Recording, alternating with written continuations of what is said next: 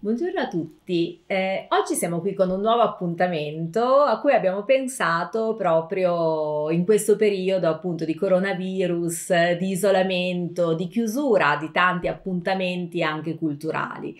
Eh, tante iniziative stanno nascendo adesso per mantenere viva comunque lo scambio culturale nonostante eh, le difficoltà dal punto di vista pratico e quindi abbiamo pensato che poteva essere una bella occasione parlare di alcuni libri giapponesi che magari molti di voi avrebbero voglia di leggere quando si sono stancati di guardare serie tv. Eh, il pensiero è nato soprattutto ovviamente dagli studenti, dai ragazzi perché chiaramente eh, Nippop è un progetto che nasce all'interno dell'Università di Bologna e il nostro primo target sono sempre stati gli studenti, ma in realtà sono tanti gli appassionati di Giappone, gli appassionati anche di letteratura. Quindi abbiamo deciso di proporvi una serie di pillole incentrate su alcuni romanzi, alcuni racconti della storia della letteratura giapponese dalle origini per arrivare fino al mondo contemporaneo che pensiamo possano essere interessanti, stimolanti, insomma i libri che noi porteremo con noi se eh, si decidesse, come qualcuno ha proposto, di riproporre la situazione appunto boccaccesca di ritrovarsi per raccontarci novelle e racconti.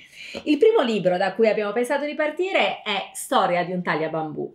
Storia di un tagliabambù è forse il racconto più amato della letteratura e della tradizione culturale giapponese e forse molti di voi ne hanno sentito parlare perché hanno visto il film La storia della principessa splendente di Isao Takahata del 2008 dello studio Ghibli. Se non l'avete visto, grandi piccini di media età, eh, uomini, donne e bambini, vi consiglio di vederlo perché è una storia di una delicatezza che riesce a toccare il cuore di chiunque. E trae spunto proprio da questo racconto di un anonimo giapponese eh, scritto appunto agli inizi della letteratura e della cultura giapponese eh, sul limitare fra l'epoca Nara e l'epoca Heian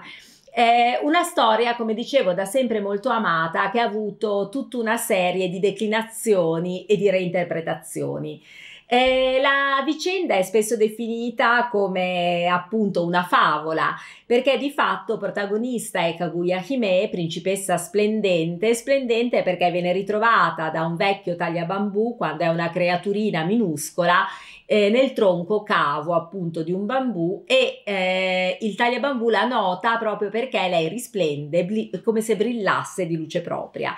Eh, il eh, tagliabambù è senza figli, quindi raccoglie la creaturina e la porta a casa dalla moglie, eh, dove entrambi decidono appunto di allevarla e di crescerla come se fosse la propria figlia. Eh, Kaguya Hime però è, è, una creatura eccezionale, una creatura che chiaramente non appartiene a questo mondo, si vede fin dall'inizio. Infatti, a parte quest'aura di splendore che la circonda, cresce rapidamente e appunto diventando una bellissima fanciulla. La fama della sua bellezza si diffonde per tutto il regno e oltre e ben presto cominciano ad arrivare dei pretendenti. Ora, questi sono una serie di incontri che vogliono stimolare la lettura, quindi non vi raccontiamo proprio tutto, ma potete capire già da questo inizio come effettivamente eh, Storia di un taglia bambuta che Tori Monogatari in giapponese contenga tutta una serie di caratteristiche che lo avvicinano non solo alla tradizione favolistica, ma anche proprio alla tradizione favolistica europea,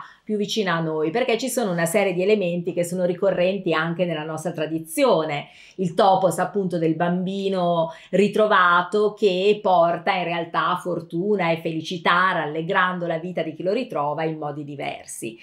Eh, e ovviamente c'è anche la questione dei pretendenti, perché come potete immaginare i vari pretendenti saranno sottoposti a una serie di prove. Il racconto si snoda con leggerezza e con delicatezza e coinvolge appunto sicuramente il lettore in questo percorso che da un lato è familiare appunto proprio per i topoi della fiaba di cui abbiamo già parlato e dall'altro invece ovviamente contiene degli elementi affascinanti per il lettore soprattutto europeo perché conducono appunto in un mondo che è il mondo lontano, il mondo diverso del Giappone perché tanti ovviamente sono riferimenti culturali. È una storia come dicevo che è sempre stata molto amata, scusate, raccolgo il povero Marunian che per, le, eh, per l'emozione si è catapultato a terra.